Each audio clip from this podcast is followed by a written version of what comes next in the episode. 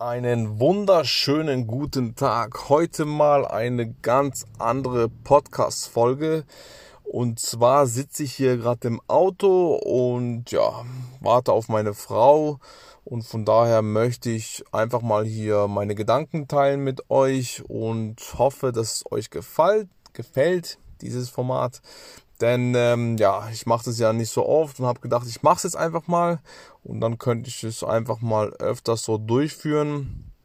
Wie gesagt, ich spreche einfach in mein Handy rein und ich hoffe, ich hoffe, die Tonqualität ist wunderbar für euch und ihr könnt davon einiges mitnehmen.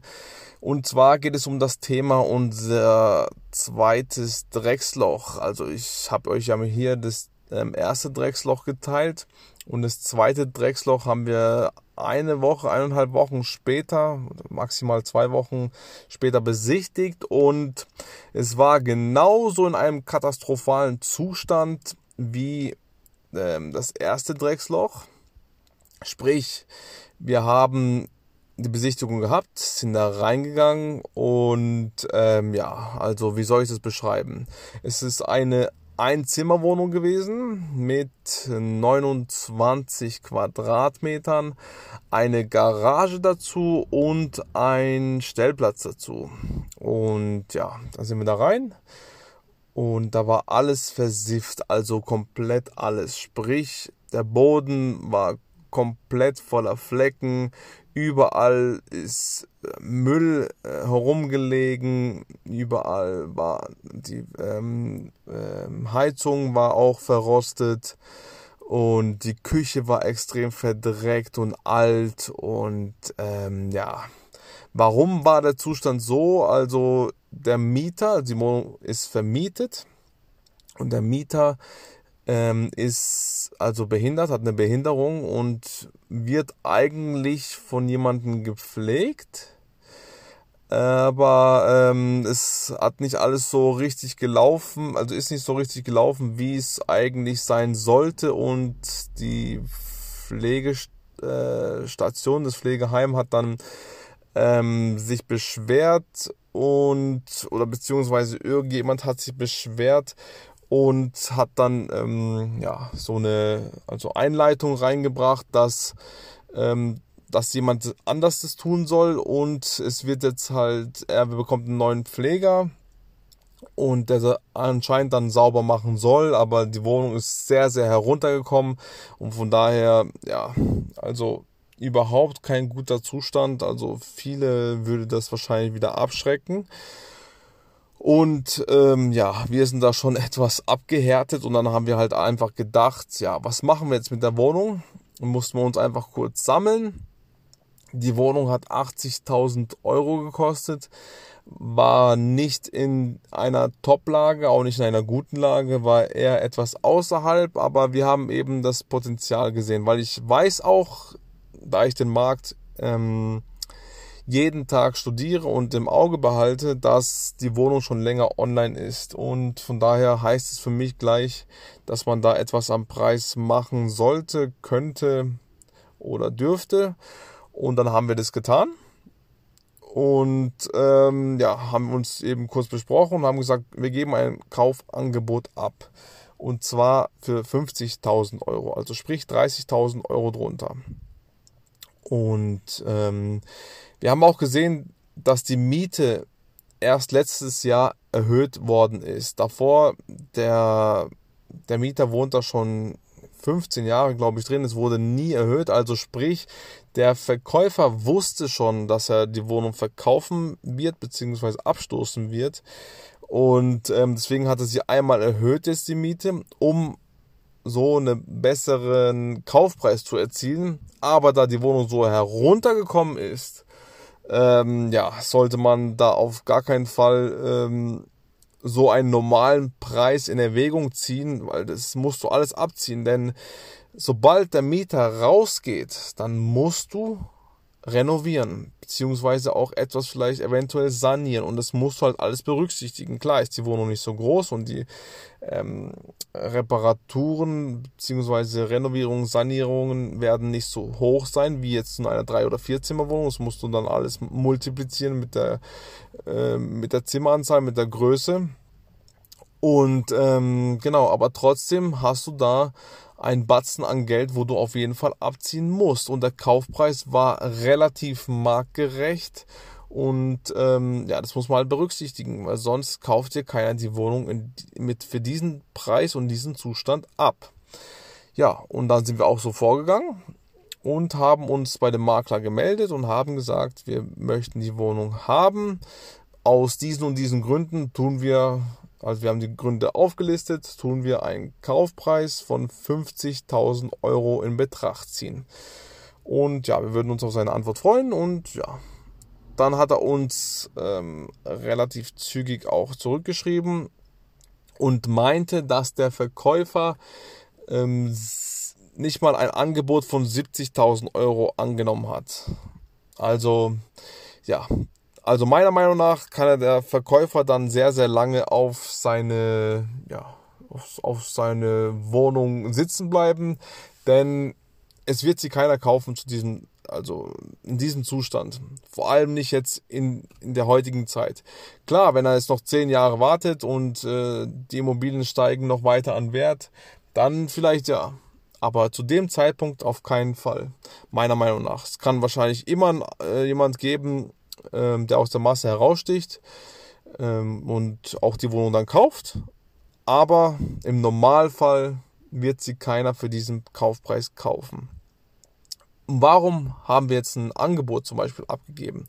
Warum sagen wir nicht, nein, die Wohnung ist äh, so heruntergekommen, wir investieren da nicht, haben einfach zu viel Arbeit oder sonst noch irgendwas? Also die Inflation greift immer mehr zu, sprich dein Geld, was rumliegt, wird immer weniger wert. Und ich habe auch schon gehört, dass in 10, 15 oder maximal 20 Jahren dein Geld, was du heute hast, nur noch die Hälfte an Wert hat. Also sprich, du musst dein Geld für dich arbeiten lassen. Und jetzt umso mehr wie früher. Also sprich, du musst dein Geld investieren. Rumliegen darfst du es auf gar keinen Fall. Es war auch schon davor so. Es war eigentlich schon sehr, sehr lange Zeit so. Nur es wird jetzt immer schlimmer und schlimmer. Und von daher musst du dein Geld für dich arbeiten lassen. Deswegen haben wir das auch alles berücksichtigt. Immobilien sind eine sehr, sehr gute Wertanlage, wie ich auch schon jedes Mal betone, wenn du mir schon weiter verfolgst und immer wieder, äh, egal wo, auf YouTube oder Instagram oder LinkedIn bin ich vertreten, TikTok, Thriller seit äh, vor kurzem auch als eine neue Social Media Plattform also ich bin sehr, sehr weit verbreitet und von daher, wenn du mir schon öfters zuhörst, beziehungsweise auch meiner Frau, dann weißt du das auch schon, dass wir das Immobilien sehr, sehr ähm, wertschätzen und dass unser Asset Nummer eins ist. Und von daher investieren wir auch in so welchen Situationen. Also sprich, wir haben auch investiert, also wir wollten auch da investieren, weil wenn der Mieter jetzt noch drinnen bleibt für die nächsten fünf oder zehn Jahre, dann musst du so oder so nichts machen. Du kannst dann, die Miete war relativ jetzt durch die Erhöhung, war ähm, nah an dem Mietspiegel, sag ich mal, obwohl diese Stadt keinen offiziellen Mietspiegel hat. Das ist halt auch so eine Sache. Aber so Vergleichsmieten, wenn du holst, wenn du drei Vergleichsmieten holst, dann ist er relativ marktgerecht, aber du kannst vielleicht noch eine Erhöhung durchsetzen und durch den niedrigeren Kaufpreis ähm, hast du automatisch eine höhere Rendite. Da bleibt dir mehr übrig, sprich der Cashflow.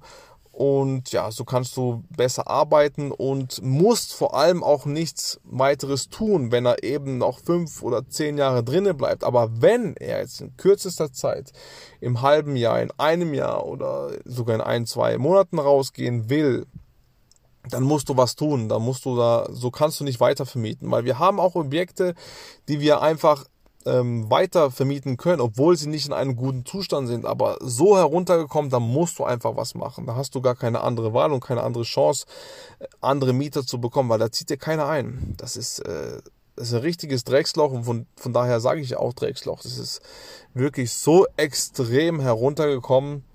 Aber wie gesagt, äh, das Fazit soll einfach sein, Du musst dich von sowas nicht abschrecken lassen.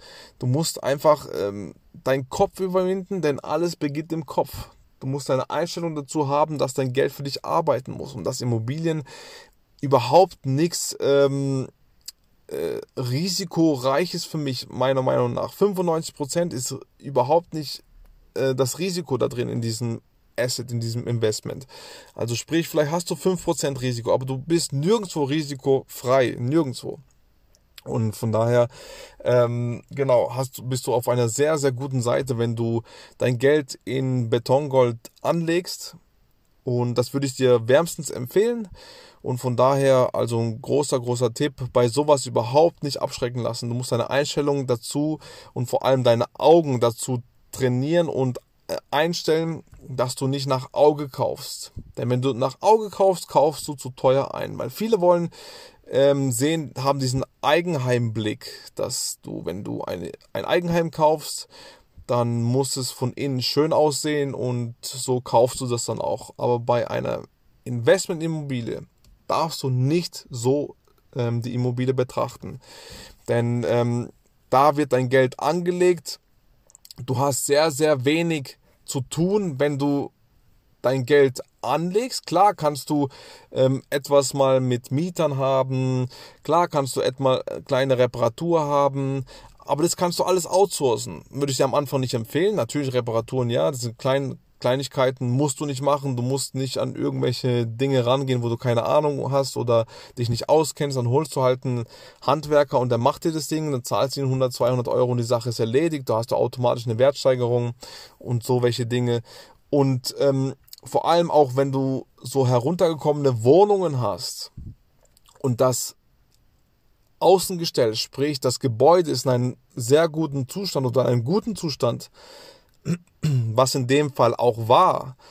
Es war super gepflegt, äh, einwandfreier Zustand, dann auf jeden Fall investieren, denn die kleinsten ähm, sage ich mal, Reparaturkosten oder Sanierungs-, Renovierungskosten sind in der Wohnung drinne. Außerhalb wird es gleich alles teurer.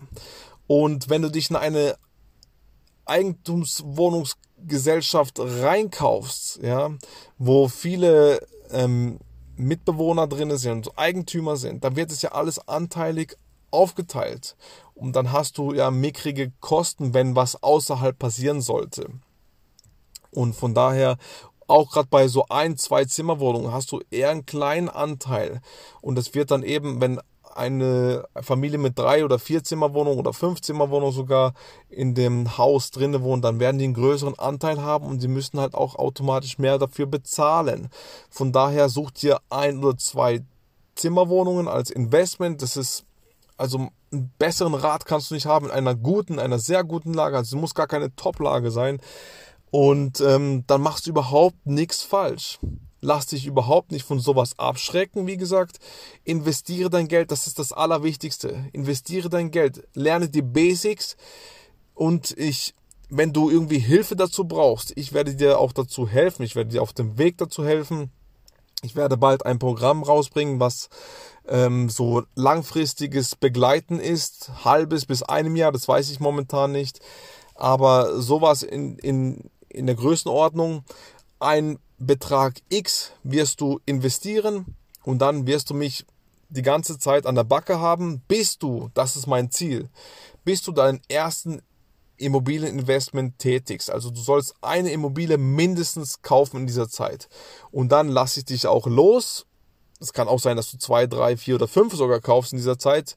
Wir haben ja ähm, neun in einem Jahr gekauft zum Beispiel und in, sehr, in einer sehr guten Lage. Und von daher wissen wir, wie das geht. Und ähm, ja, dann kann ich dir nur wärmstens das empfehlen. Wie gesagt, du tust eine Summe X als Investment tätigen. Das ist ja ein Investment. Wenn du, wenn du jemanden investierst, der das schon durchgegangen ist, dann machst du diese Fehler nicht, der dir das zeigt, wie das funktioniert. Und dann kannst du diese Fehler vermeiden und hast sozusagen keine, gar kein Risiko mehr. Denn ich werde dir dann helfen, egal wo du in Deutschland wohnst. Ich werde dir dann zeigen, wie man so an Investments rangeht. Ich werde, ich werde mir diese Ortschaft anschauen, wo du investierst und ich werde dir mein Feedback immer geben. Ich, wir werden immer Live-Coachings haben, mehrmals im Monat Und ähm, du wirst noch einen WhatsApp-Support zum Beispiel haben. Du kriegst meine Online-Kurse und, und, und. So alles in dem Preis inbegriffen. Also ist eine Summe X, das weiß ich noch nicht genau. Ich werde das alles aufbauen, ich werde es aufbereiten. Und dann, falls es dich interessiert, kannst du dich gerne überall, du würdest überall meinem, meinem Namen, Matthias Klavina, findest du mich ja überall, da kannst du mich kontaktieren und dann sagen, ja klar, ich habe Interesse und dann ähm, werden wir das durchziehen. Also wie gesagt, da gibt es gar keine versteckten Kosten. Ich werde alles authentisch offenlegen und dann ähm, können wir zusammen durchstarten. Und dann hast du den Prozess, wie gesagt, schon mal durchgemacht. Und dann weißt du, wie es funktioniert. Und wenn du nach diesem halben oder einem Jahr immer noch Fragen hast, ich sage nicht nein, dass du mich nicht mehr kontaktieren kannst. Auf gar keinen Fall. Wenn du noch irgendwelche Fragen hast oder irgendwie noch unsicher bist, das haben wir auch so bei unserem äh, Mentor. Wenn wir irgendwelche Fragen haben, also wir, wir wissen schon viel, wir wissen aber nicht alles, kein Mensch weiß alles. Und von daher, wenn du irgendwelche Fragen sonst noch hast, wo so speziell sind und sagst, hey, jetzt habe ich mal sowas von der Hausverwaltung bekommen oder ich habe jetzt hier eine Reparatur oder ich habe jetzt hier ein Objekt gesehen, aber ich kann die Gegend nicht einschätzen, dann tue ich kurz mit dir das durchgehen und wir finden eine Lösung und dann bist du schon mal wieder weiter. Dann weißt du noch mehr für die Zukunft. Also dann bist du auf jeden Fall gewappnet und bist parat für für dein nächstes Investment und für deine Zukunft. Und wenn dann auch nochmal in zwei, drei, vier Jahren irgendwas sein sollte, kontaktiere mich, du hast meine Kontaktdaten. Du siehst mich ja überall auf Social Media, wie gesagt, und äh, du wirst äh, mich nicht, nicht mehr irgendwo sehen. Von daher kannst du mich jederzeit gerne kontaktieren und wer weiß, vielleicht wird aus dem einen oder anderen auch eine gute Freundschaft, für, auch für die Zukunft. Vielleicht bauen wir zusammen mal was auf.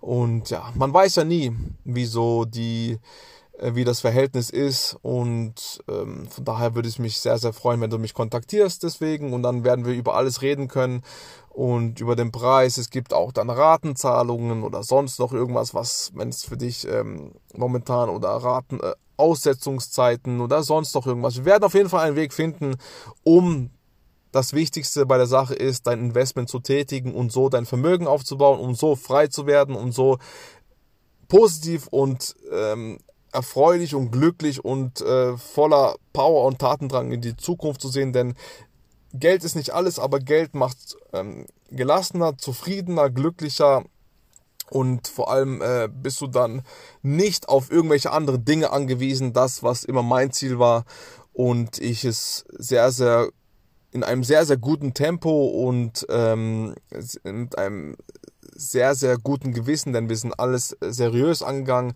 äh, erreichen konnte, kann und immer noch weiter erreichen werde, denn wir haben noch sehr, sehr viel vor und von daher, ja, das wollte ich dir einfach nochmal mitgeben, warum wir auch in so welchen Dreckslöchern investieren würden. Ja, alles klar.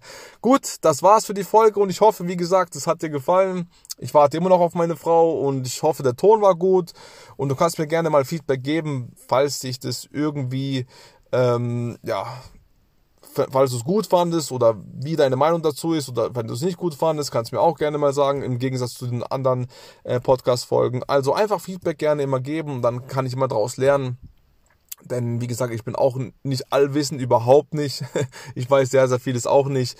Und äh, vor allem bin ich immer sehr, sehr erfreut, wenn Feedback von der Community kommt, von euch kommt und damit ich einfach immer weiter wachsen kann und mich immer wieder weiter verbessern kann. Denn das, das ist mein Ziel. Ich will nicht perfekt werden, ich will aber alles so gut wie möglich optimieren und von daher freue ich mich, wie gesagt, auf dein Feedback. So, das war's. Vielen, vielen Dank. Euch wünsche ich noch einen wunderschönen Tag und ich hoffe, wir hören und, und sehen uns eines Tages vielleicht auch. Vielen Dank fürs Zuhören, für deine Zeit, denn wie gesagt, deine Zeit ist sehr, sehr wertvoll. Du könntest in dieser Zeit was anderes tun, hast es aber nicht, du hast ja zugehört. Vielleicht bist du auch Auto gefahren, vielleicht hast du was anderes getan, aber wie gesagt, du hast deinen Ohren, dein Gehirn für mich gewidmet und dafür bin ich dir sehr, sehr dankbar. Dankeschön für deine Zeit und bis bald. Ciao.